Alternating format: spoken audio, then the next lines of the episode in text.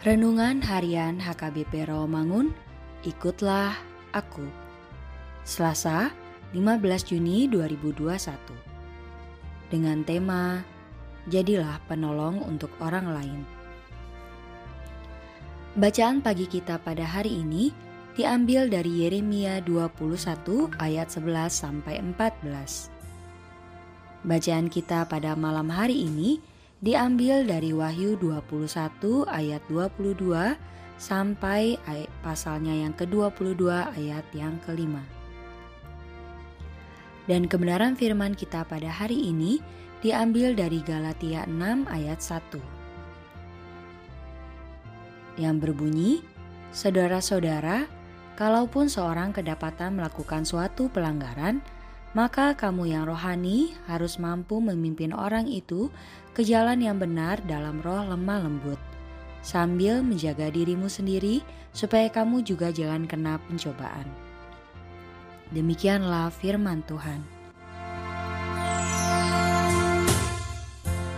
Karena buah roh adalah antara lain kelemah lembutan, kita tidak akan menghukum orang yang melakukan pelanggaran buat meninggikan diri kita tetapi kita akan menolong dia ke jalan yang benar dengan rendah hati.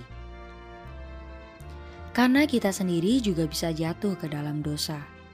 Anggota-anggota jemaat harus saling membangun, saling menanggung beban masing-masing. Perwujudan nyata dari orang-orang yang memiliki kasih adalah melalui perbuatan baik yang dilakukan.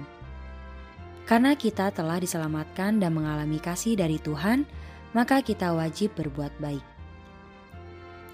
Perbuatan baik bukanlah syarat untuk mendapatkan keselamatan, melainkan buah dari keselamatan. Hakikat berbuat baik bukan semata-mata pada perbuatan baik itu sendiri, tetapi kepada sikap hati di balik perbuatan baik yang dilakukan. Perbuatan baik yang dilakukan dengan sikap hati yang benar akan berdampak sangat positif dan menjadi sebuah kesaksian bagi orang lain. Kita hidup bersama-sama dengan yang lain, dan kita berjuang untuk melawan sikap-sikap merendahkan yang lain. Merasa diri paling kuat, paling hebat, paling benar. Karena kita akan mampu menolong orang lain dan untuk keluar dari segala hal yang jahat, dengan demikian kita juga diselamatkan dari segala hal yang tidak baik. Marilah kita menjadi alat Tuhan untuk dapat selalu berbuat segala yang benar menurut Tuhan. Marilah kita berdoa. Tuhan, ajarkan kami lebih mengenal perbuatan tangan Tuhan, agar kami hanya berseru minta tolong hanya kepadamu dan selalu mengandalkanmu di setiap kesulitan kami. Amin.